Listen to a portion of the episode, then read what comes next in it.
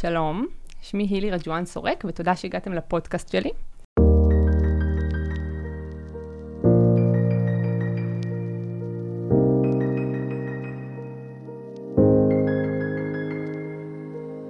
היום אני אארח את ענבל אורפז, מייסדת יוזמת אישה בהייטק להגדלת השוויון המגדרי בהייטק ויועצת חדשנות אסטרטגית. בעבר עיתונאית ההייטק של דה מרקר, שהאמת שמהעולם הזה אנחנו מכירות. כן. הפרק הזה, מטרתו קצת להוות אה, מראה לכולנו ולדבר על ההתמודדויות שכולנו עוברות ביום-יום, בטח בשנה האחרונה, אבל גם לפני כן, ואיך כל זה מתרגם לסטטיסטיקה. אז אני אתחיל קודם כל ואומר תודה. מי שפה מצטרף אלינו ב live באינסטגרם יכול ממש לראות, ואתם, מי שמאזין לפודקאסט, אנחנו נמצאים במשרדים הממש מושקעים ויפים של Samsung Next, שמארחים אותנו פה היום באולפן ההקלטות שלהם. סמסונג נקסט הוא גוף חדשנות של סמסונג ומשלב אה, מרכז פיתוח וקרן השקעות המתמקדת בחברות תוכנה בשלבים מוקדמים. אז תודה רבה שאתם מארחים אותנו פה היום.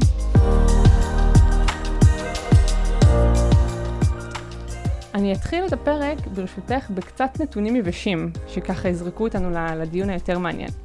היה פה נתון שהצגתי גם באינסטגרם ו- ועורר תדהמה כשהעליתי אותו לפני שבוע, שאחת מתוך ארבע נשים עם ילדים מתחת לגיל עשר מדברת על לעזוב את מקום העבודה או לצמצם את שעות העבודה. כך עולה ממכון המחקר של לין אין, ארגון העצמת הנשים של שריל סנדברג, אחת מארבע נשים, ואנחנו מדברות על אה, איזשהו מחקר שהם עשו ספציפית לגבי השנה האחרונה של הקורונה. שזה נתון מלחיץ. מדאיג מאוד. עוד נתון שגם עורר את uh, תשומת ליבי וגם את תשומת לבכן uh, ברגע שהעליתי אותו, זה שבסגר השלישי 70% מכלל היוצאים לחל"ת הן נשים. בישראל, כן. בישראל. אז, אז, אז בואו נדבר על זה רגע. ענבל, למה זה קורה? Um, האם זה משהו שייחודי לקורונה, או שאת מרגישה ש, שזו פשוט המציאות ופתאום היא מתפוצצת לנו בפרצוף? אז זה שני הדברים ביחד, שאני חושבת שבעיקר באמת זה הנקודה השנייה יותר. הבעיות היו תמיד מתחת לפני השטח, אבל באה הקורונה, וזה קרה בהרבה תחומים, אבל מאוד בכל מה שקשור uh, לנשים בשוק העבודה, והעצימה את הבעיות. ואפשר גם לנתח, להבין למה זה קרה, מה בעצם קרה בקורונה. Uh, רוב האנשים נכנסו לבתים, הילדים, מערכות החינוך נסגרו, אז כל ההורים היו עם הילדים בבית, ו- והיה צריך להתמודד עם זה. כן. עכשיו, זה קושי מאוד גדול גם לנהל קריירה וגם לטפל uh, במשפחה ובבית באותו זמן. ו- ופתאום זה ככה באמת uh, התפוצץ לנו בצורה מאוד גדולה, והמחקרים מהעולם מדברים על זה שהישגים של עשרות שנים בשוק העבודה של נשים פשוט נמחקו. וואו. שהלכנו uh, אחורה. ו, וזה באמת ככה, זה, זה מעלה, אני חושבת באמת את הבעיות של, של שוק העבודה. כי הרבה שנים uh, uh, התרגלנו להאמין, או סיפרו לנו את המיתוס של ה- you can have it all. את יכולה שיהיה לך קריירה, ואת יכולה שתהיה לך משפחה, וזה יקרה at the same time. את תעשי את שניהם. והמקום הזה, אני חושבת שהוא יצר הרבה מאוד uh, רגשות אשם, או אולי תחושה של כישלון אצל הרבה נשים שהתמודדו עם הקושי הזה, כל אחת לעצמה, ואני חושבת שעכשיו אנחנו נמצאות במקום שצריך לבוא ולומר, אוקיי, יש כאן עניין. הנושא של ההורות הוא מאוד משפיע. מה שזה גורם, או מה שנמצא ברקע של זה, זה כל מה שנקרא העבודה השקופה. כן. כל מה שקשור לטיפול בילדים, לטיפול בבית, זה עבודות שלא משלמים עליהן, אבל למשל מי שבוחרת להיות עקרת בית, או נאלצת להיות עקרת בית, תלוי את, את, מה נסיבות uh, חייו, האם בחרה או לא, נשים ממשיכות להתמודד גם עם העבודות השקופות האלה, וגם נכון. בזמן הקורונה, הנתונים מראים שזה לא שהחלוקה פתאום הייתה יותר שוויונית, מעצם זה שהגברים גם היו בבית. נכון, נכון. אני חושבת שמה שענבל מדברת עליו פה, בדיוק העבודה השקופה הזאת, מה שהקורונה בעיניי מאוד מאוד אה, הדגישה, זה איזשהו נטל שמוטל על נשים מלכתחילה, כמו שענבל אומרת, זה, זה, זה העבודה השקופה, אנחנו לא מקבלות על זה אקסטרה כסף, אבל אה, כל עניין של הילדים והלוגיסטיקה סביב הילדים, והשיעורי בית, ועם איזה מטפלת הם היום, אה, ודרך אגב, שלא נדע, אבל גם הורים חולים, או הורים בבידוד, או, או בכלל איזשהו טיפול במשפחה. מה הוא... שנקרא caregiver, זה ממש קטגוריה בפני עצמה. ממש. אז, אז סטטיסטית, ואנחנו רואות את זה יותר ויותר, אני מזהה את זה מאוד בעצמי, זה משהו שיותר נופל על נשים. ואז בעצם כשהגיעה הקורונה, מכניסה את כולנו הביתה, מכניסה את הילדים הביתה, אז כל הדברים האלה בעצם מועצמים. ובעצם מצופה מאיתנו, כמו שאנחנו אומרים, המיתוס הזה של you can have it all, you can do it all, זה, זה להצליח, נכון? גם, גם את הקריירה וגם את הילדים, ופתאום שזה הכל בעצימות כל כך גבוהה, אז פתאום אנחנו מבינים בעצם מאיפה מגיע הדרופ הזה, של אחת מארבע נשים אומרת, תשחררו אותי, אני, אני, אני בוחרת, או דרך אגב, אני לא אעשה את זה במרכאות, כי אה, אה, אולי אני מאמינה שבאמת יש נשים שבאמת בוחרות, שגם הקורונה העצימה אצלם איזשהו משהו, והן בוחרות אה, אה, שלא, ש, ש, שלא ללכת למקום של קריירה מחוץ לבית, וזה בסדר גמור, אין פה מקום אה, אה, שיפוטי או לא. המטרה שלנו בפרק הזה היא, היא פשוט להציב לכולנו מראה. שתדעו שזה מה ש... שאלה הנתונים. דרך אגב, מה שאת אומרת על ה-have it all, אז יש ספר, אני מראה אותו רגע למצלמה, של שריל סנדברג, שנקרא Lean In, יש אותו גם בגרסה בעברית, שנקרא לפרוץ קדימה. אני ממליצה למי שיכולה דו, דווקא לקרוא אותו באנגלית. ובספר אה, היא מדברת על ה... The myth of doing it all, המיתוס של לעשות את הכל.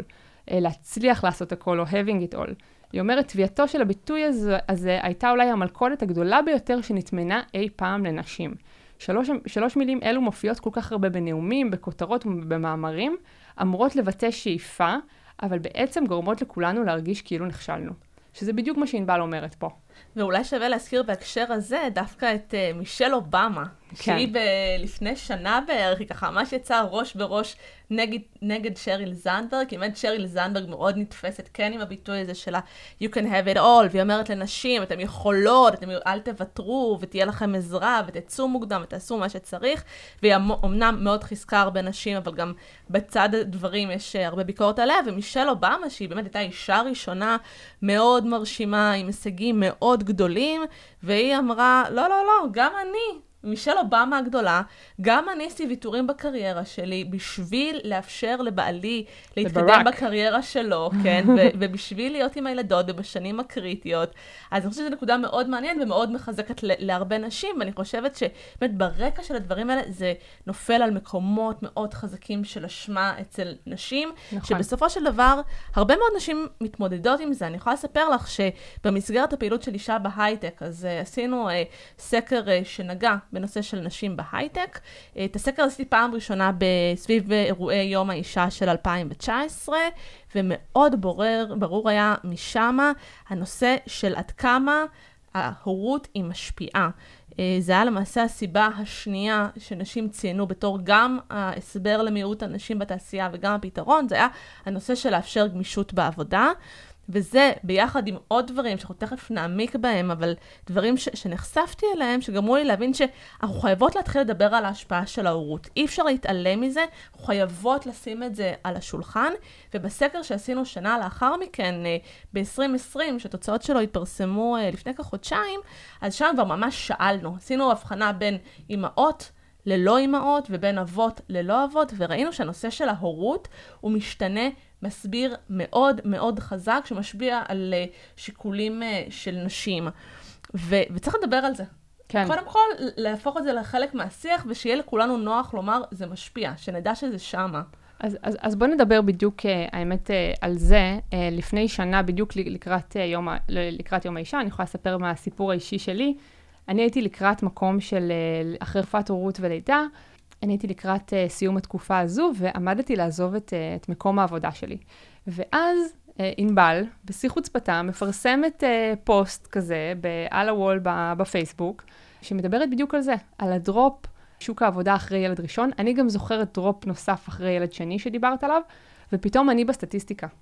וזה זה, זה, זה פשוט, הרגשתי שהקרקע נשמטת לי מתחת לרגליים, אני גם דיברתי על זה הרבה עם ענבל, ופתאום עכשיו אנחנו משחזרות את, ה, את, ה, את, ה, את הפוסט הזה, אנחנו קולטות שאנחנו ממש שנה אחרי, ומבחינתי זה ממש closure כזה, כל מה שקורה פה, וגם הרבה מהמטרה שאני, שאני אה, מביאה לפה את, ה, את הנתונים האלה, כי אני אומרת, חשוב לי ש, ש, שעוד נשים יהיו חשופות, ואולי יזהו את עצמן בתוך המספרים האלה. ואחר כך, מה אתן מחליטות לעשות עם זה, זה החלטה שלכן, אבל, אבל תבינו ש, ש, שמה שקורה לכן ומרגיש מאוד מאוד אישי, עובר על, על, על הרבה מאיתנו. אתם לא לבד בזה. אני חושבת שזו אמירה שהיא מאוד חשובה, את לא לבד. ממש. אז אולי תספרי לנו רגע, מה, מה, מה על המחקר הזה? אז זה הנתונים של uh, משרד האוצר, שהם uh, ניסו בכלל להבין את הנושא של פערים בהייטק, אבל כבר אפשר לומר, אנחנו מדברים על ההייטק, גם אני מדברת על ההייטק כי זה העולם שאני מכירה אותו, אבל הדברים האלה משותפים לנשים שעובדות בהרבה מאוד ענפים, למשל, המסקנות שאני עכשיו אציג הן רלוונטיות גם לנשים בתחום עריכת הדין, בעולם המשפטים, וכנראה זה יהיה נכון לכל אותן נשים שעובדות במקצועות שהם נשלטים על ידי רוב גברי, ושיש בהם משכורות גבוהות, ושעות עבודה ארוכות, ומאוד תחרותיים. אז, אז זו קבוצה של מקצועות שיש שם אה, לא רק את ההייטק, ומה שמראה אותו דאטה סט של משרד האוצר, הם ניסו להבין באמת מאיפה נובעים הפערים, ואיך זה נראה, ואיך זה נראה גם לאורך זמן. והם לקחו קבוצה של אה, בוגרים של מקצועות ההייטק, הם כולם מסיימים ללמוד uh, באוניברסיטה סביב שנת uh, 2005-2006, ומתחילים לעבוד. בהתחלה כמעט כולם uh, עובדים באותם שיעורים בהייטק, והם רואים שלאורך זמן בגדול זה נשמר. ואז אנחנו רוצים לבדוק ספציפית איך משפיעה ההורות. והם לוקחים קבוצה שנולד להם ילד בפעם הראשונה בשנת 2011. אחרי כמה שנים uh, שהם עובדים, עובדות, נולד הילד הראשון. ואז ממש רואים באופן מובהק שנשים עוזבות את ההייטק. כלומר, עדיין רוב הנשים, גם בראייה של אה, כמה את יודעת, שנים קדימה, ימשיכו לעבוד במקצוע, אבל עדיין יש קבוצה לא קטנה של נשים שהן אה, עוזבות, והן לא עוזבות כדי ללכת, את יודעת, להיות עורכות דין, או כדי ללכת לעבוד בפיננסים, או בענפים תחרותיים אחרים, אלא רואים ממש שזה בשביל ללכת לעבוד בעבודות שהן נוחות לאימהות. ומה שעוד הם מצאו באותו דאטה סט, שאת פער אחד זה באמת פער של התקדמות ופער של תעסוקה ואיפה את נמצאת, ופער שני הוא פער בשכר. ומה שעוד הם ראו שם, הם ממש, הם חיברו את הנתונים האלה עם נתוני שכר, שהם ידעו להביא אותם, והם מראים שעל ילד ראשון יש קנס של 9% וואי, בשכר לאימהות. מילה קשה. ועל יל... זה ממש אבל קנס, וילד שני זה כבר פער של 15% שאת משלמת וואו. על הילד השני. עכשיו, זה פער בשכר, זה פער שאנחנו גם נראה אותו אחרי זה בכל מה שקשור להתקדמות לעמדות ניהוליות. נכון. אבל זה באמת, זה, יש השפעה. אי אפשר לומר שאין השפעה. נכון. והחשיבות שיש כאן זה באמת להבין גם מהצד של הארגונים, ואני חושבת ש, שזו האמירה שאני מביאה איתי, שארגונים יכולים לעשות דברים. כי יש לפעמים דברים שהם נורא קטנים, והם מפריעים לנשים. למשל, התכוננתי לאיזושהי סדנת מנהלים, ו... ושאלתי ככה, עליתי לאחת הקבוצות נשים בפייסבוק, אמרתי, ספרו לי על סיטואציות ניהוליות שקשורות לזה שאתם נשים. ואת יודעת מה היה הדבר שהכי הרבה חזר על עצמו? חדר הנקה? בדיוק, כן? אבל בגלל שכבר סיפרתי לך את זה פעם, אני כן? חושבת. לא, כי אני, אני אבל... מזהה את עצמי גם שם, אני זוכרת שסיפרתי לך גם את ההתמודדות שלי עם זה. ו- וזה משהו שבסופו של דבר, באמת, אני, אני שאלתי לסיטואציות ניהוליות, אני חשאבתי, את יודעת, שיעלו כן. כל מיני סוגי דברים, והדבר שבאמת היה הכי בולט, זה היה הסיפור של חזרתי מחופשת לידה, ולא היה איפה לשאוב, הלכתי לחדר שרתים, או בשבוע הראשון אחרי החופשת לידה, הצמידו אותי ללקוח והסתובבתי בכל הארץ. עכשיו, זה כלום, ברמה של ארגון, לקחת חדר כזה ולעשות לו את הקירות שהם לזה. לא יהיו שקופים, ולשים מקרר קטן, זה לא השקעה גדולה מבחינת הכסף. זה עניין נכון. של תשומת לב, ואני חושבת ש, שזה גם הבשורה אולי המעודדת, שהרבה מהדברים שקשורים, את יודעת, למה ארגונים יכולים לעשות כדי לשפר את השוויון המגדרי, הם קלים. הם קלים, זה כן. מודעות. פה באמת צריך לשים איזשהו כסף, או להקצות חדר, או משהו, אבל הרבה פעמים זו שאלה של מודעות, פשוט לדעת שיש בעיה, ו- ולהציע פתרון שהוא יכול להיות ברמה של מודל, של לסגור משהו ביומן, של פתרונות שהם מאוד פשוטים, אבל פשוט צריך לחשוב עליהם. ממש. אני חייבת להגיד בהקשר הזה של באמת אה, תקופת הלידה וההורות, אנחנו ננסה לשמור על זה, כי גם באמת לי יש בעיה עם המושג הזה של חופשת לידה. אני אגיד אה, ככה בסוגריים, זה שלפני אה, תקופת ההורות שלי עם, עם גיא, הייתה, היה לי checklist כזה, אה, והיה, ב checklist היה ללמוד קדרות, ללמוד צורפות. זה של הדברים שאת אמורה לעשות בתקופה הזאת, אחרי שהיא נולדה. אני אמורה להיות בקלאב מד עכשיו, כאילו, וזה לא היה ככה, וזה ממש, זה גם הכניס אותי לאיזשהו מקום של אכזבה, אבל רגע, אני ב break רגע מהקריירה בשביל לעשות את הדברים האלה. אז אני מאז מאוד נזהרת עם זה, שלא נדבר על זה שגם החלמת הלידה זה גם משהו שהגוף באמת צריך לעבור, ואנחנו, אז אוקיי, אנחנו, אפשר לעשות רק על זה פרק שלם. אני בטוחה שתעשי. כן, האמת שזה רעיון טוב, אנחנו אולי תכף נכתוב את זה.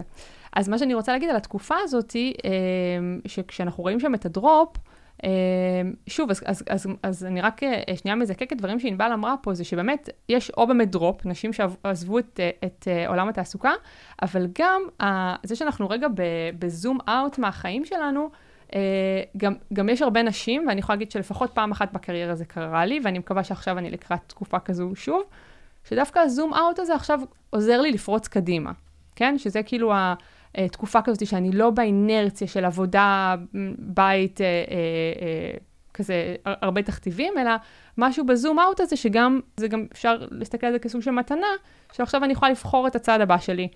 יש לך זמן רגע לעצור ומה שנקרא to reflect. ממש. לחשוב מה נכון לך, לעצור ממש. רגע, לצאת מהמרוץ. ממש, ממש. אז, אז, אז זה גם, זה שני תהליכים אה, מלווים פה בתוך זה. עכשיו, ב, בעוד הקשר שאת אה, מדברת אה, על השנים האלה הקריטיות, עדי סופר, אה, קליט פייסבוק, מדברת על זה הרבה. אני סיפרתי לכם כבר שאני חלק מתוכנית שישי, שזו תוכנית שעדי סופר התחילה אה, כדי למנטר נשים, ו, ותכף אני אספר לכם גם על התוכנית ועל, ועל מאיפה, היא, אה, מאיפה היא התחילה. Um, אבל עדי בדיוק מדברת על השנים הקשות האלה, היא מדברת uh, על איזשהו uh, משפך הפוך, שמתחיל בזה שאנחנו uh, סטודנטים. וכשאנחנו סטודנטים, סטודנטיות, היחס הוא דווקא לטובת נשים. יש 60 אחוז יותר סטודנטיות מאשר סטודנטים. אחר כך לשוק העבודה, כבר יש כמעט 50 אחוז, 45 אחוז הם נשים, ואז פתאום יש איזשהו drop. זה מתחיל ב drop ראשון בניהול צוותים, רק 35 אחוז ממנהלי הצוותים הם נשים, ואחר כך הדרופים הם יותר גדולים. ניהול בכיר, רק 20% הם נשים, ומנכ"ליות, יש רק 5% מהמשק הם מנכ"ליות. עכשיו, היא מתארת את ה drop הזה, אני לא מדברת רגע עכשיו על כל מיני כישורים נשיים וזה, ואנחנו נתעסק בזה המון בפודקאסט הזה, על העניינים שלנו ל, לריצוי, ועל איך, מתעסק, איך אנחנו מחפשים את החוזקות שלנו, אה, ואיך אנחנו מתעסקים בנושאים כאלה שהם נחשבו גבריים כמו כסף, כסף זה חשוב, אנחנו נדבר על איך אנחנו הולכות לדבר על כסף. אז היא מזקקת, היא שמה רגע את הדברים האלה בצד, והיא אומרת, יש משהו, שוב, אנחנו נכנסים ל- we can have it all, בשנים האלו שאנחנו אמורות לבנות את הקריירה, הן קור, קורות באותם שנים שאנחנו גם אמור, אמורות, או מה לעשות, זה עלינו ביולוגית uh, פיזית, גם לבנות את הבית וללדת ילדים. וזה קורה במקביל. והשנים האלה הכי קשות של גידול ילדים שהם עד גיל 10, פשוט מתממשקות עם אותם שנים שאנחנו אמורות עכשיו למנף את הקריירה שלנו, בהנחה שאנחנו רוצות, ויכולות להפוך למנהלות בחירות. אז בעצם מה שהיא עושה בתוכנית, זה שהיא בוחרת 20 נשים בשנה, שגם מבחינה גילאית וגם מבחינת הישגים בקריירה, היא אומרת, אוקיי, הם הפוטנציאל להיות החמישה אחוז האלה של המנכ"ליות בסוף. אני אעזור להם, אני אקח אותם יד ביד, ואדאג שהם לא ייפלו, בדיוק בנקודה הזו. ואז היא משדכת את כל אחת מהנשים האלה, אני אחת מהנשים ה... אה, ממונטרות על ידי מנטוריות אה, מדהימות אחרות, ואומרת בואו אנחנו נעזור לכם, אנחנו כבר עברנו את התהליך הזה, בואו ניקח אתכם יד ביד, אני, אני ממש מחזיקה את היד ומראה פיזית איך זה עובד, ונעזור לכם לצלוח את, ה, את הדרופ הזה. אה, אז, אז משהו בעשור הזה, הסופר משמעותי, ש, שזה עלינו, אין מה לעשות, זה גם, את יודעת, גם אפשר, זה לא ממקום של להאשים גברים או משהו, כן? פיזית, ביולוגית, נשים יולדות. אז לא נצליח את הביולוגיה, אבל אני כן רוצה לקחת דווקא את הכיוון ההפוך. כלומר, את, יש. שוב, את, זאת אומרת, האחריות היא עלינו. אנחנו אנשים, בואו ננסה לפתור את זה, וזה נגיד, לא מזמן היה קמפיין של הבורסה, ביחד עם סופרסונס, אולי ראית כזה שלטים ענקיים של למה אתם מפחדים מנשים, כן. אה, וזה כיוון ללמה אין מנכ"ליות. באמת תסתכלו על החברות הגדולות בבורסה בתל אביב, וראו שאין שם מנכ"ליות. ואז מה היה הסאבטקסט? יש איזשהו פחד ואז מה הפתרון? בואו נעשה קורס לנשים. ואז הציעו שם קורס לנשים כדי לתת להם את הכישורים. אז קודם כל צריך לומר, כשמסתכלים על כישורים שדרושים לניהול, ויש מחקרים שתומכים את זה וזה וכן הלאה, לנשים יש את הכישורים. נכון. זה לא בעיה של כישורים. כן, אתה יכול שכבר מרוב כזה הפוך על הפוך, אנחנו הטמענו בעצמנו את התחושה שאולי אנחנו לא צריכות יכולות. קורס כדי להיות מנכ"ליות. גבר לא יחשוב, אני צריך קורס כדי להיות מנכ"ל. הוא לא ילך ל... ל לקורס מנכ"לים כזה.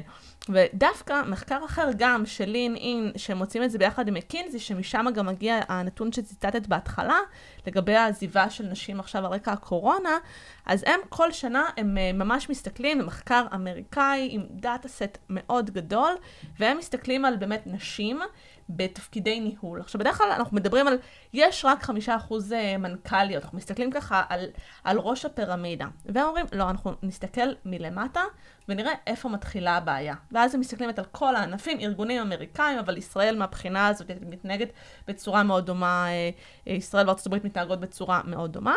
מה אומרים? כשאנחנו מסתכלים על תפקידי entry level, יש כמעט שוויון בין נשים וגברים. שוב, זה לא 100%, אבל על כל 100 גברים שנכנסים לארגונים ב-entry level position כזה, יש 92 נשים.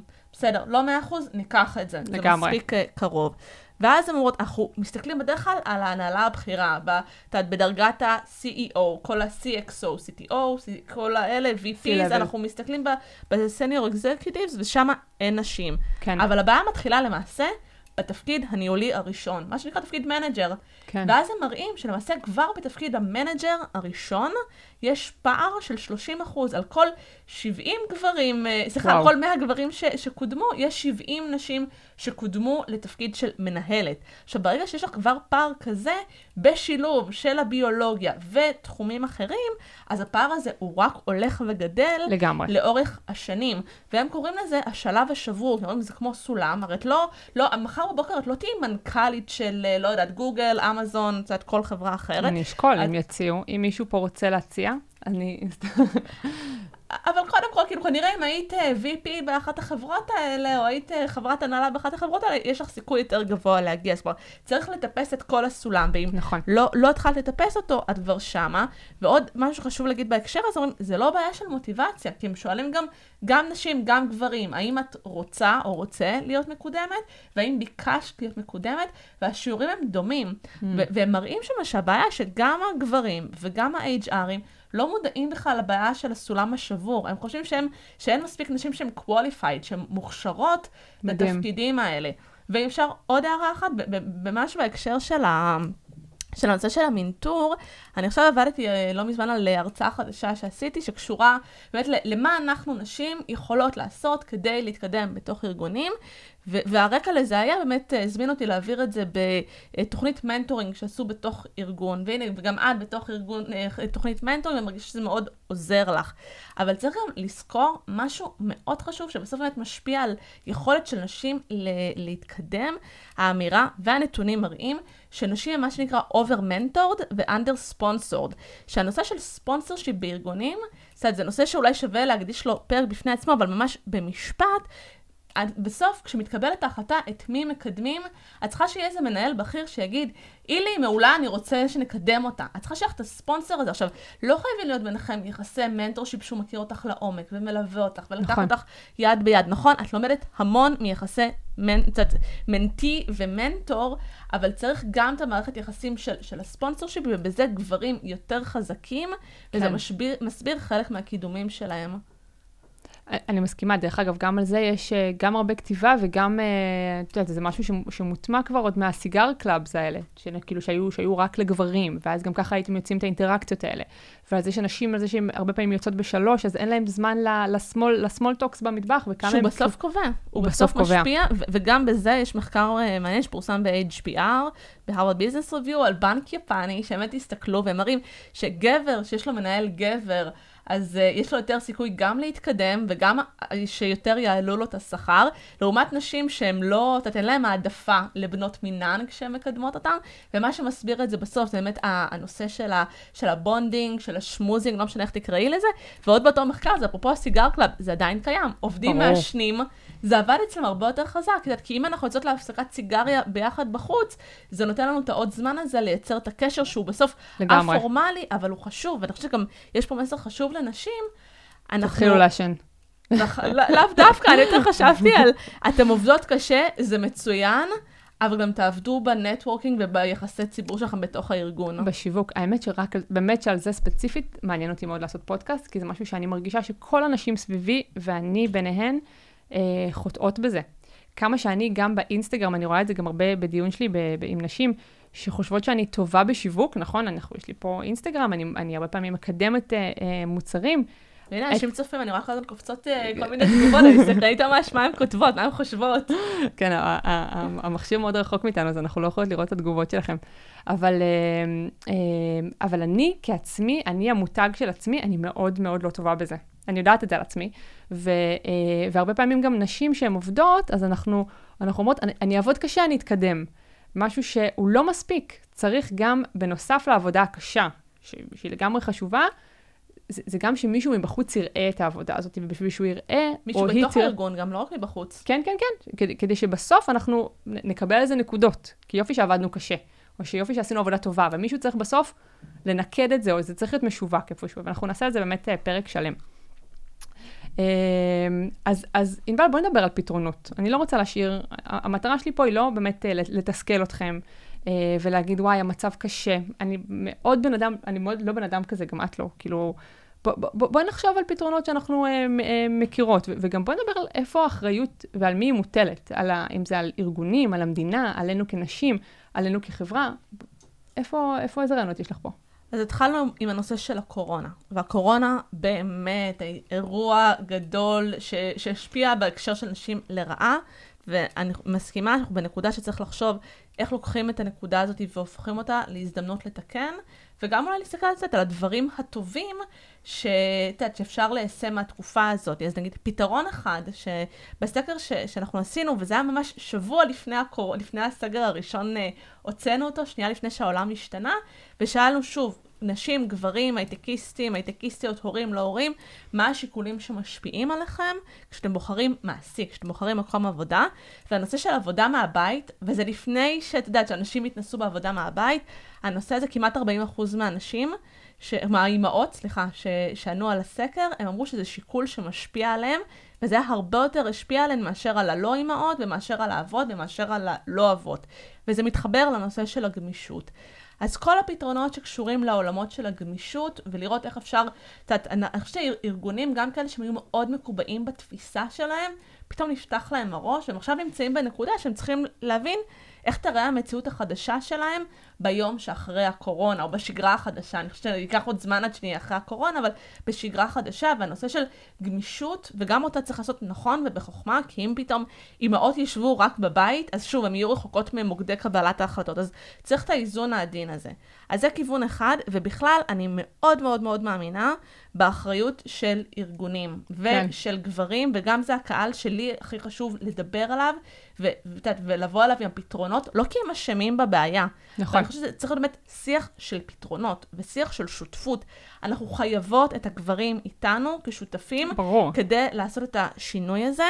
ואני חושבת שיוזמה שמאוד יפה להזכיר בהקשר הזה, זה קמפיין שעלה ממש סביב אירועי יום המשפחה, שאנחנו קצת מאחוריהם, שקמפיין שנקרא אבא בארבע, שמי שהוביל את זה זה נציבות שירות המדינה, שזה כמו ה-HR או המשאבי אנוש של המדינה, שלמעשה מה הם אמרו, והתפיסה, אם אנחנו צריכים להתחיל באמת להפנים את זה, הם אמרו, כדי, אחת הדרכים כדי לצמצם את הפער המגדרי, בגלל שרוב העבודה השקופה והטיפול נופל על האימהות, אנחנו צריכים לחלק את הנטל הזה בצורה יותר שווה.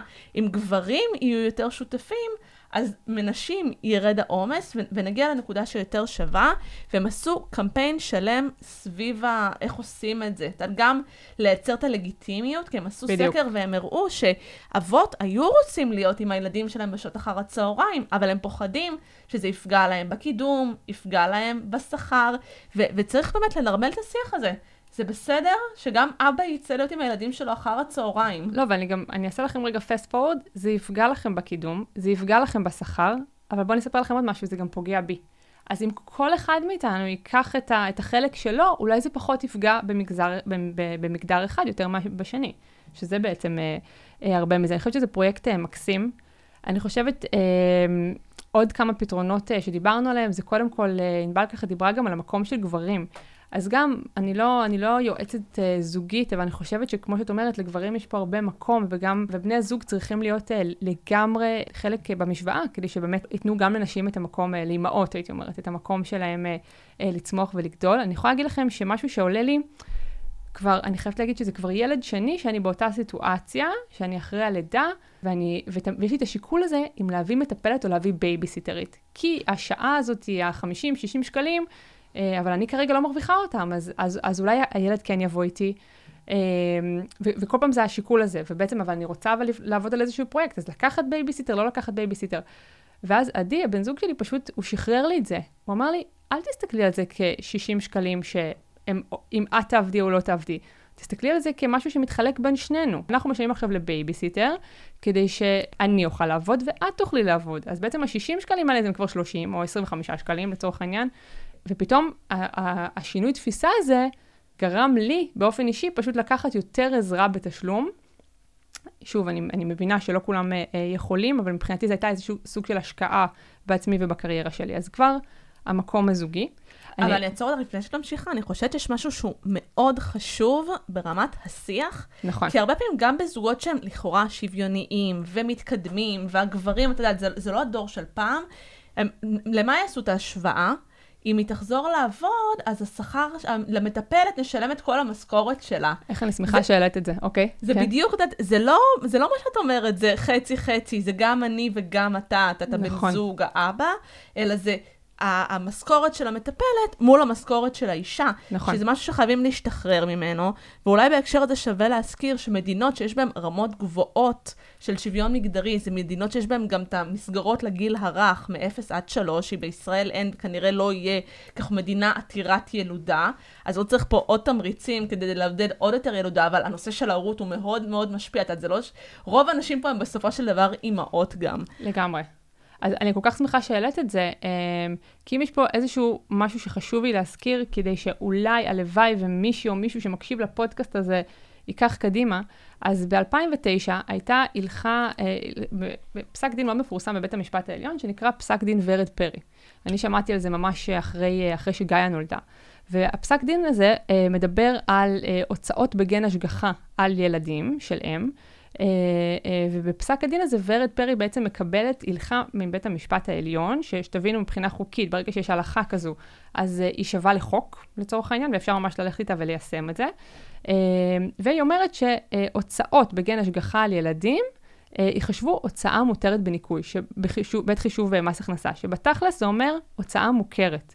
אני הולכת לעבוד, מישהי עובדת כרגע, אה, ו, ו, או מישהו, ומטפל בילדים שלי, ואני מקבלת הוצאה מוכרת אה, אה, מהמדינה. עכשיו, אני ראיתי את הפסק דין הזה ואמרתי, איזה מדהים. אני, ברור שאני לוקחת מטפלת עכשיו לגיא. וזה ו... כל כך הגיוני. ברור שזה הגיוני.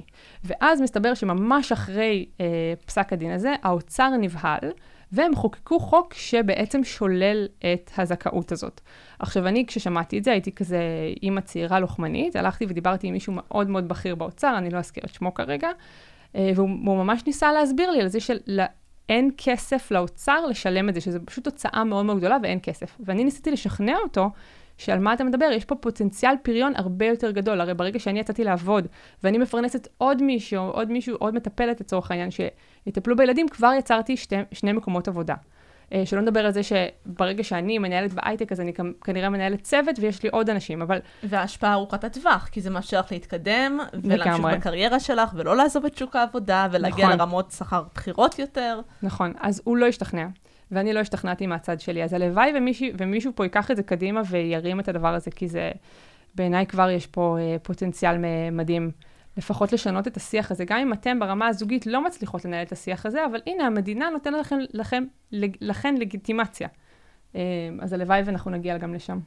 כן, אבל זה באמת דברים, מסוג הדברים שאת אנחנו כאזרחים, ההשפעה שלנו מוגבלת עליהם, ההשפעה של ארגונים מוגבלת, ובאמת אני רוצה שאולי השורה התחתונה שנצא איתה, זה שיש הרבה דברים שארגונים יכולים לעשות. צריך לדבר על הנושא של גמישות. כדאי, את יודעת, אנחנו לא יכולות להגיד צריך, אנחנו, את יודעת, שכל אחד נכון. יבחר לעצמו, אבל כדאי לארגונים, אה, אם הם רוצים את לייצר את ה, גם את המחויבות, וגם אני באה לזה מקום תועלתני. מעבר לזה, את שמדברים על זה שהם מקומות עבודה שהם יותר מגוונים מגדרית, ובכלל, את יודעת, עם diversity מכל הסוגים, את יודעת, יש להם הרבה תועלות. גם למשל, את יודעת, הייטק למשל, זאת תעשייה שהיא משוועת לכוח אדם. נכון. את יודעת, כל החברות, אני עיתונאית הייטק, כל החברות שהיו באות להתראיין, וזה לא משנה, אם זה אינטל עם, היום אני חושבת שזה 14 אלף עובדים, או סטארט-אפ של שלושה חבר'ה, כולם באים ורוצים את החשיפה, כי הם רוצים לגייס עובדים. הנה, יש פה מאגר בלתי נדלה של, את יודעת, מחצית מה, מהאוכלוסייה, שבתפקידי הפיתוח הטכנולוגי מהווים, רק חמישית מהם זה נשים.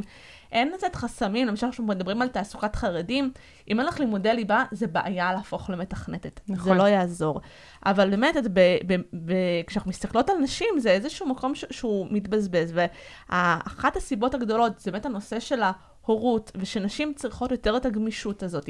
אז גם גברים, קחו את הזכויות, אם אתם מנהלים, תאפשרו לייצר את זה, וזה לפעמים דברים נורא פשוטים, דברים שהם ברמת היומן. תקבעו למשל, שאם זה ארגון שיש לו צוותים שאתם מתנהלים גם בישראל וגם בחו"ל, שני ערבים בשבוע שבהם עושים את השיחות שהן עד שעות מאוחרות. נכון, אבל לא זה משאיר לך. שלושה ימים שאת יודעת שאת יכולה לצאת מוקדם, וזה בסדר, וזה נכון לאימהות ולאבות, וגם לכל השאר, כי בכלל, איזון, אני לא אימא, אבל עדיין חשוב לי, את יודעת, שיהיה אפשר לאזן, ואפשר יהיה לעשות גם וגם, ולשים את הגבולות, נכון. ולשלוט יותר טוב, את יודעת, ב-well-being שלי. אז אני אגיד לך על זה אה, שני דברים. אחד, זה שאני אני חייבת אה, להגיד פה איזושהי נקודת זכות אה, למנהל הקודם שלי, לבוס הקודם שלי, שהיה גם מנכ"ל החברה, וכשניהלנו איזשהו דו- דו-שיח על זה שאני אצטרף לחברה שלו, הייתה לנו היכרות מוקדמת, ועל סמך ההיכרות הזו הוא רצה שאני אגיע לעבוד בחברה.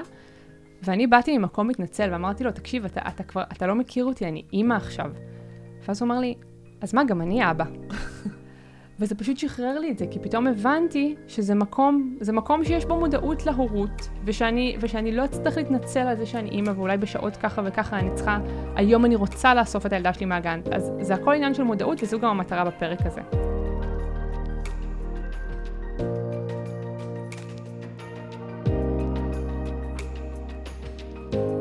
קודם כל אני אגיד המון המון המון תודה על ענבל, ועל כל השעות הכיפיות של ההכנה לפודקאסט הזה. אני אסכם ואני אגיד שאנחנו מבינים שיש המון המון סיבות אה, לאי שוויון המגדרי הזה שנחשף יותר ויותר אה, אה, בעקבות הקורונה. וזה אותו אי שוויון שמלווה אותנו כבר שנים, אבל עכשיו הוא באמת אה, הובא לקדמת הבמה, ואני רואה בזה כהזדמנות. כל דבר שצף, אם לא נטפל בו, אז, אז נפספס את ההזדמנות. יש הרבה מה לעשות בנידון.